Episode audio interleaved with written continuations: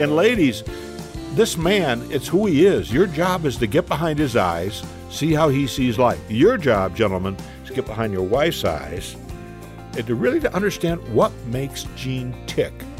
And she's not like any other women. So when you and I are talking about women today or men, keep in mind, all men are not the same.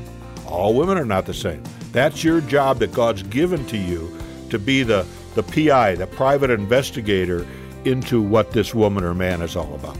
Dr. Kevin Leman joins us today on Focus on the Family, sharing his tips about having a lifetime romance with your spouse.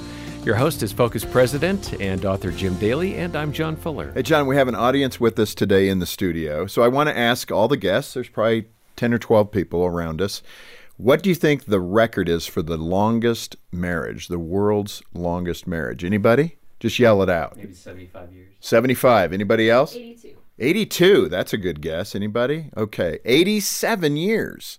Think of that, 87 wow. years. Zelmyra and Herbert Fisher are the record holders.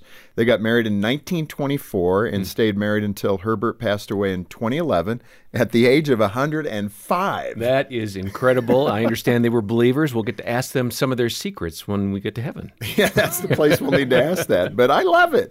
I think the question all of us have is, how can we be like the Fishers? What did they do well, right? So I think we're going to dig into that today with one of marriage's best counselors and a prolific author, Dr. Kevin Leman. He is internationally known as a psychologist and a speaker, always a popular guest here at Focus on the Family, and has been married to his wife, Sandy, for over 50 years? 53 years in a row. Well, Kevin's, you're only halfway there, man. Yeah. Kevin's newest book is called The Intimate Connection, Secrets to a Lifelong Romance. And, of course, we have that here, and you'll find details in the episode show notes. And, Jim, we're also honored to have your better half here as well. Now, this could be a little risky, but I did invite Jean to join us. And I thought three dudes sitting here talking about marriage and what women think. We need a woman here to represent the better half. So Jean has joined us. Jean, it's great to have you here. Well, thank you. It's always great to be here. Kevin, good to have you back. Hey, thank you. You know, us men are always smart to listen to women. That's been a tip across the board. Isn't that the first rule of marriage? Men, listen to your wives. Oh, they're closer to life than we are. That's for sure. Well, let's start with the big question. With all your years of experience, Kevin, as a marriage and family psychologist, what would you say is the number one secret of successful marriages? Well, I got to tell you this. When they asked me to do this book, I had a conversation with Mrs. Uppington, my bride. Her real name is Sandy, but my nickname for her is Mrs. Uppington because she's the classy one of the two of us. And I said, honey, are we happily married? And she said, you're very happily married. And so when I heard that, I said, okay, I'll do that book. But it's really pretty simple. Is, you know, God gave us marriage as an opportunity to serve one another. That word serve is a little touchy these days in some circles. And I think basically it gets down to becoming an expert or really good at just knowing what your husband's needs are or what your wife's needs are and servicing her, being a servant. And again, talk to a group of women. I talk to women groups all the time, and I say servant, and man, the ears are back. They're looking at you funny.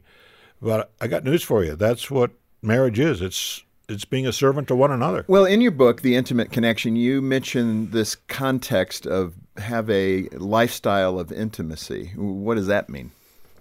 Well, that's something you work toward. I'd love to tell you that most couples in the church have an intimate marriage, but my observation is they have a his and her marriage.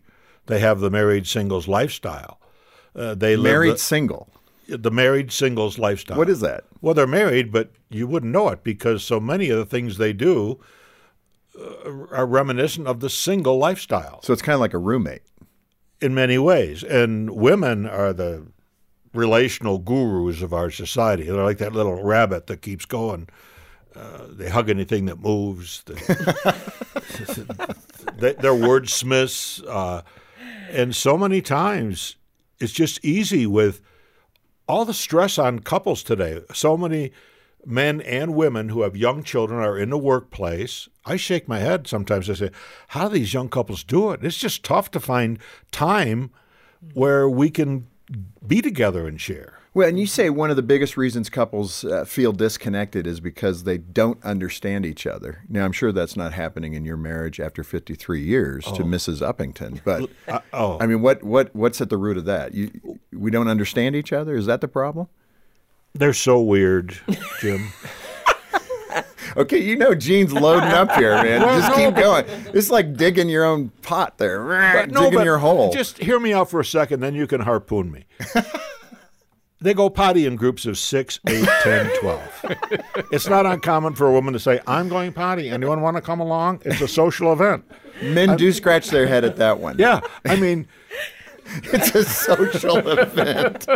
They talk and talk and... talk. And women, you know, men like sort of the USA Today version, sort of, because most of us as men are like to be problem solvers, yes. You know, and my plea to women, because they tell me my husband doesn't talk. Your husband will talk, but you have to know how to approach this dude, okay? If this is late breaking news for you, if you're driving, hang on to the wheel. Us men across the board, now, let me give you a disclaimer. About 15% of marriages are not represented, what I'm about to tell you. But we men, across the board, hate your questions. We don't like the Y word. We get defensive. If you want your husband to talk to you, trust me on this. Honey, could I ask your opinion about something? There's not a man in this building that doesn't have an opinion. I'm not saying it's a good opinion or a right opinion. I'm just saying we got an opinion. That's good. Now, that's a good way to stage it. All right, Jean, this is the dangerous part. You have a story from our marriage that illustrates the differences between men and women. I seem to remember it had something to do with your birthday. This is going to be painful. Go ahead. Hit me. Well, no, there was one year that... I think we had spent more money than we usually do, and I remember telling you... Jim, I don't want you to buy me a gift for my birthday. Now, can I translate that? Yes. I'm good. We don't need to do anything for your birthday. Yes. Liar. Well, that's the problem. I said, please don't buy me a gift. Yeah. So my birthday comes. This is bad. I'm so sorry. Do you forgive me? Yes, I do forgive you.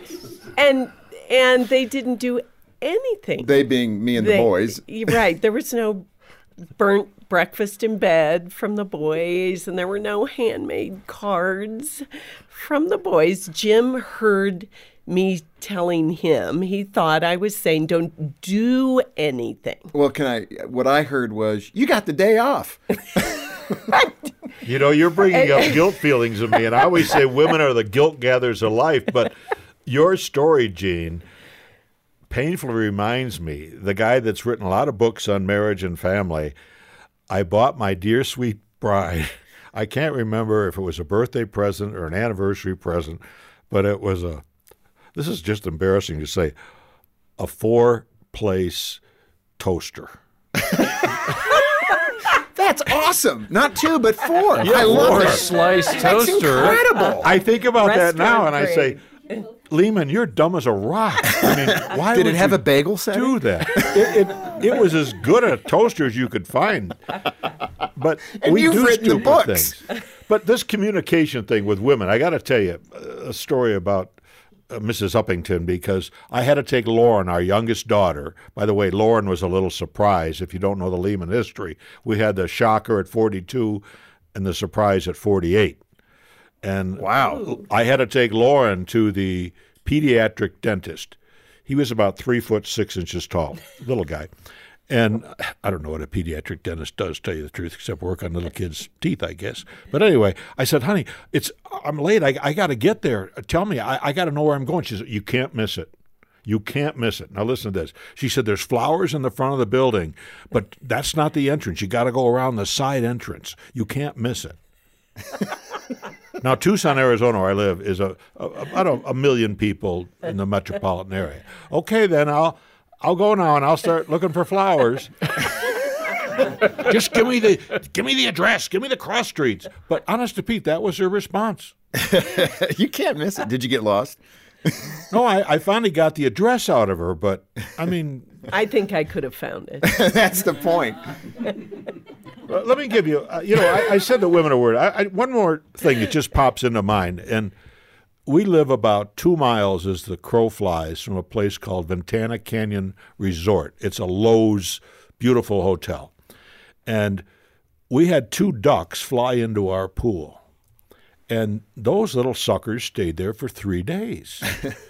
And we have a little cocker who barked all the time at those ducks, and the ducks didn't leave. Unbeknownst to me, my dear sweet wife calls Ventana Canyon Resort. Hello, yes, this is Sandy Leman. I'd like you to come and get your ducks out of our pool. Excuse me, ma'am? Hey, Harry, pick up line 1. I got a live one.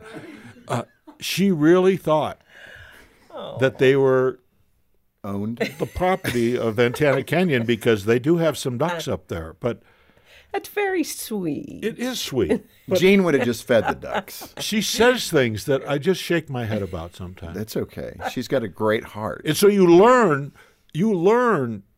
I say women lie like dogs with tongue in cheek. I'll just be a few minutes. That's a lie. That's not going to happen. Oh, yes. But I've learned to sort of work out a formula to figure out, so I'm not asking her, like, what time are you going to be home? And sitting there like an idiot, making a fool of myself, saying, hey, you're going to be home 2 hours ago. No. You have to understand who she is, meet those needs as best you can. Yeah, this is the perfect setup for the next question, which I wanted to ask. You say true intimacy in marriage starts with recognizing each other's needs. That's what you're expressing. Yeah. So let's dig into it. First, for us husbands, identify the basic needs of women and what they are. And, Jean, you're going to hold them accountable, right?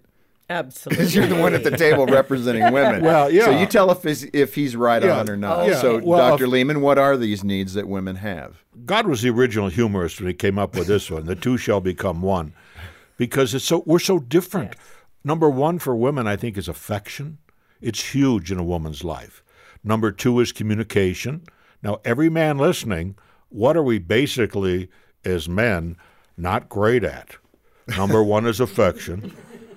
So it's affection, communication, commitment to the family.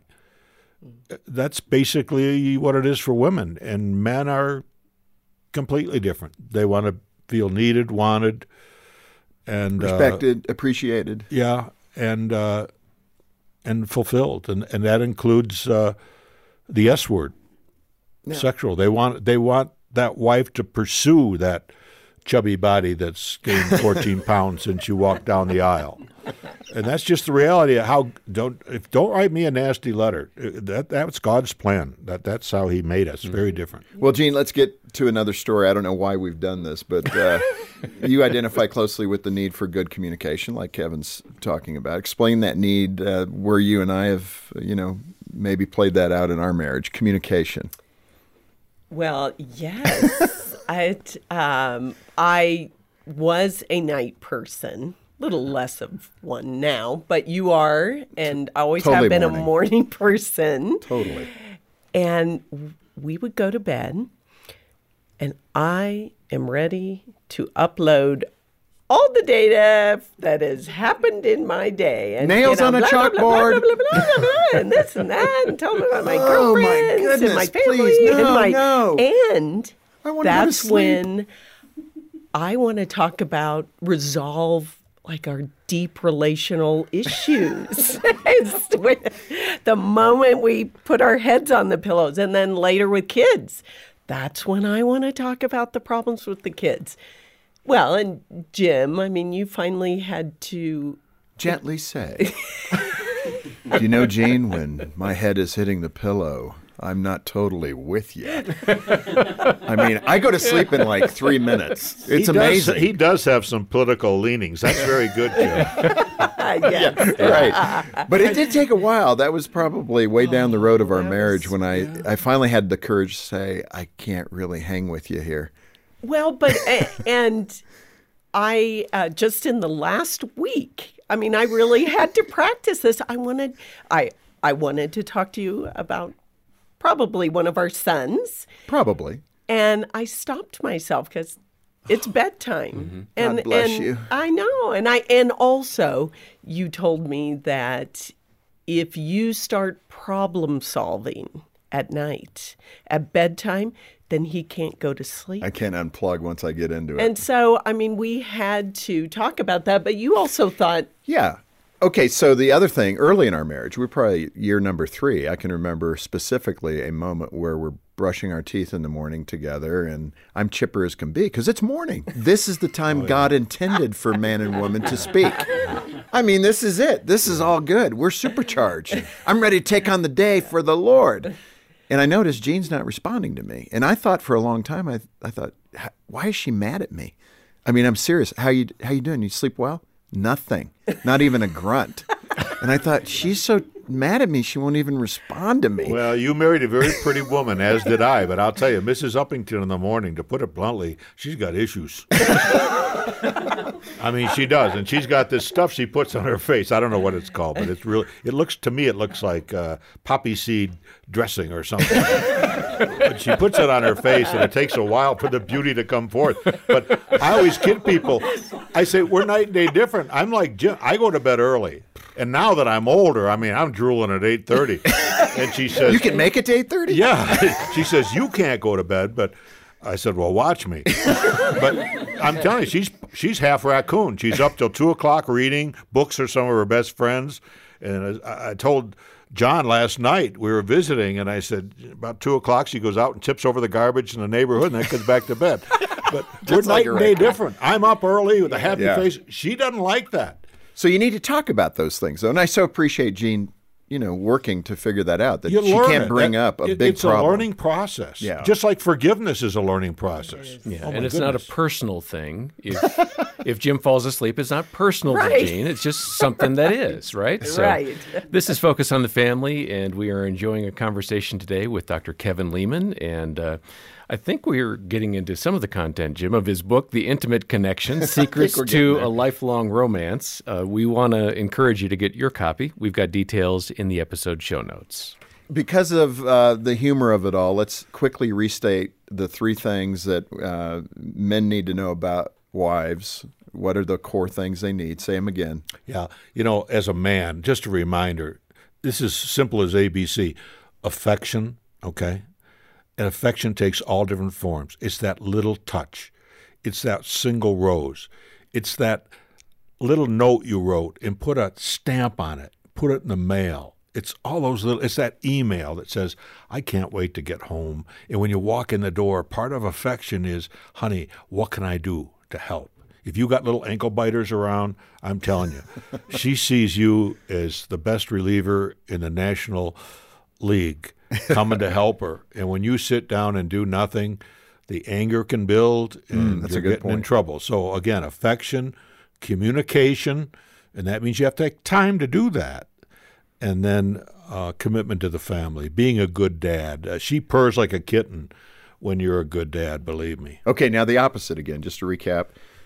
What wives need to understand about helping the needs of her husband. Yeah, ladies, I know you're busy.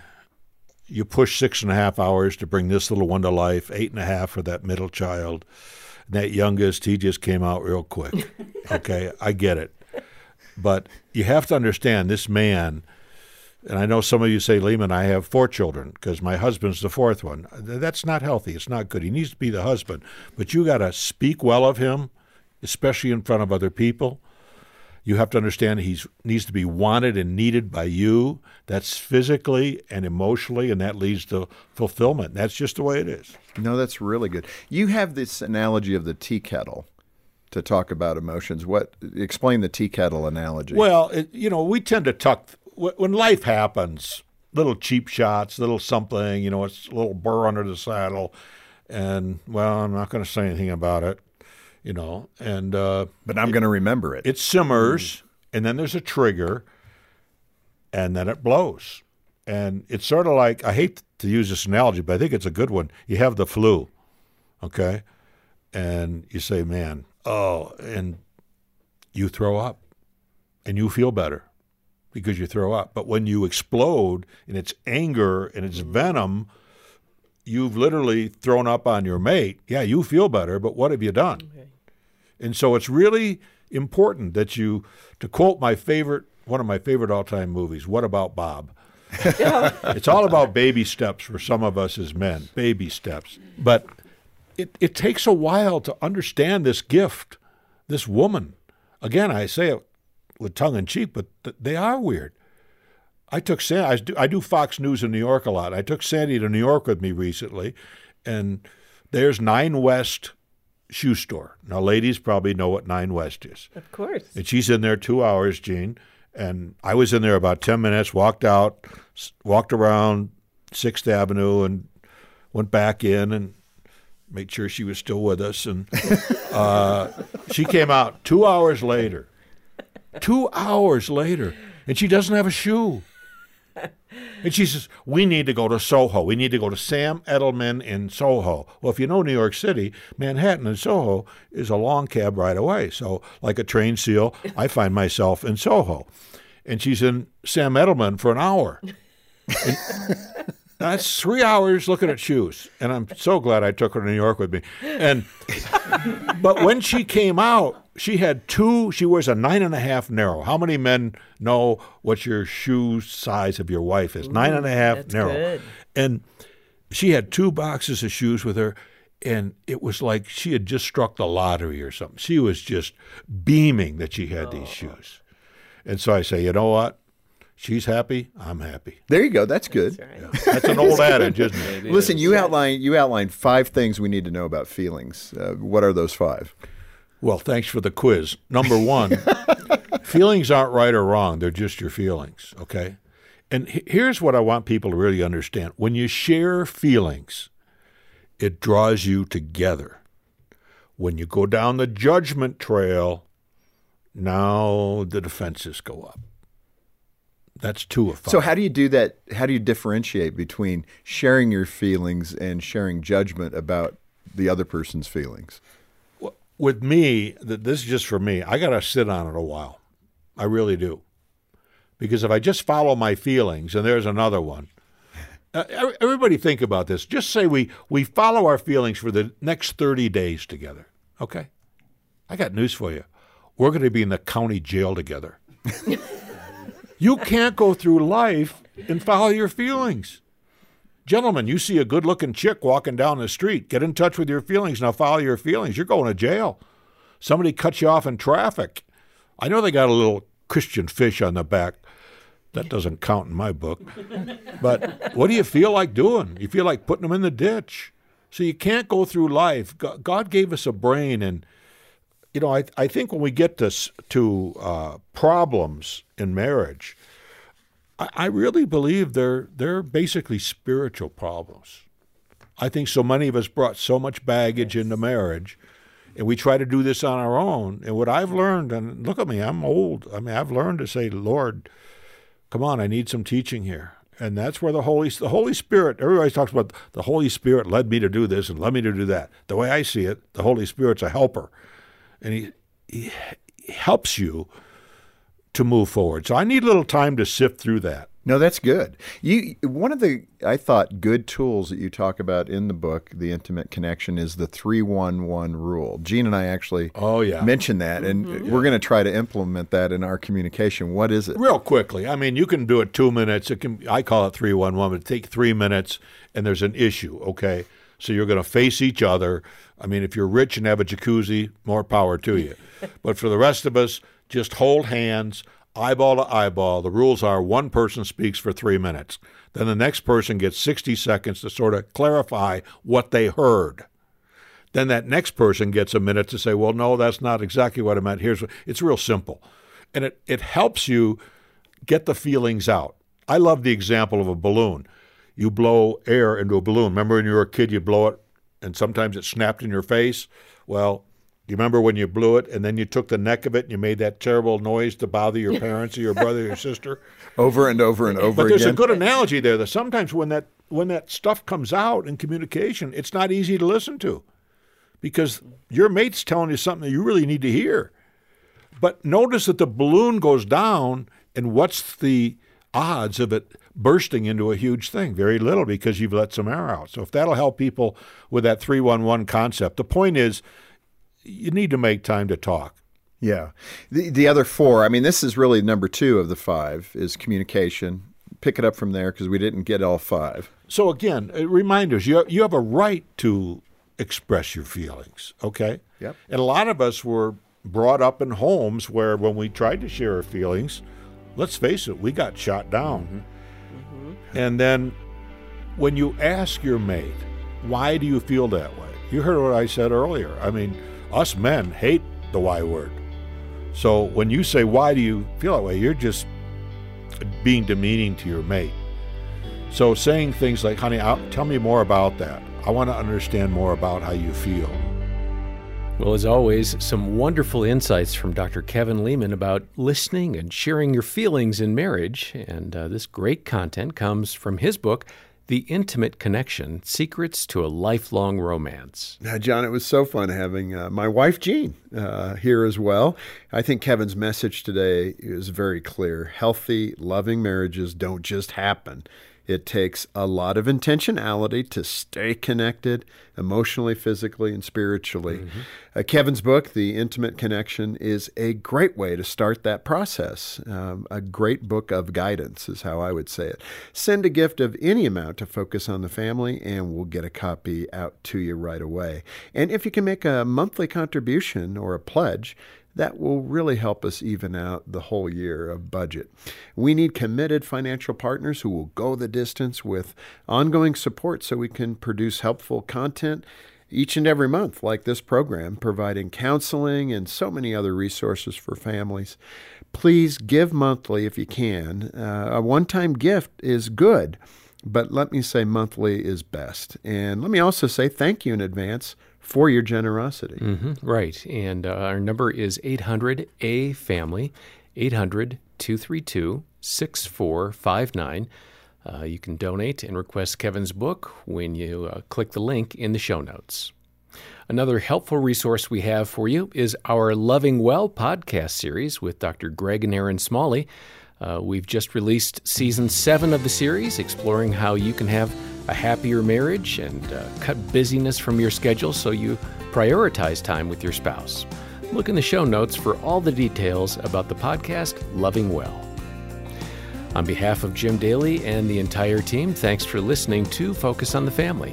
I'm John Fuller, inviting you back next time as we hear more from Dr. Leman and once again help you and your family thrive in Christ. Is your marriage holding on by a thread? For deep hurt, you need deep healing that only comes from the Lord, and you'll find it at a Focus on the Family Hope Restored Intensive in Michigan.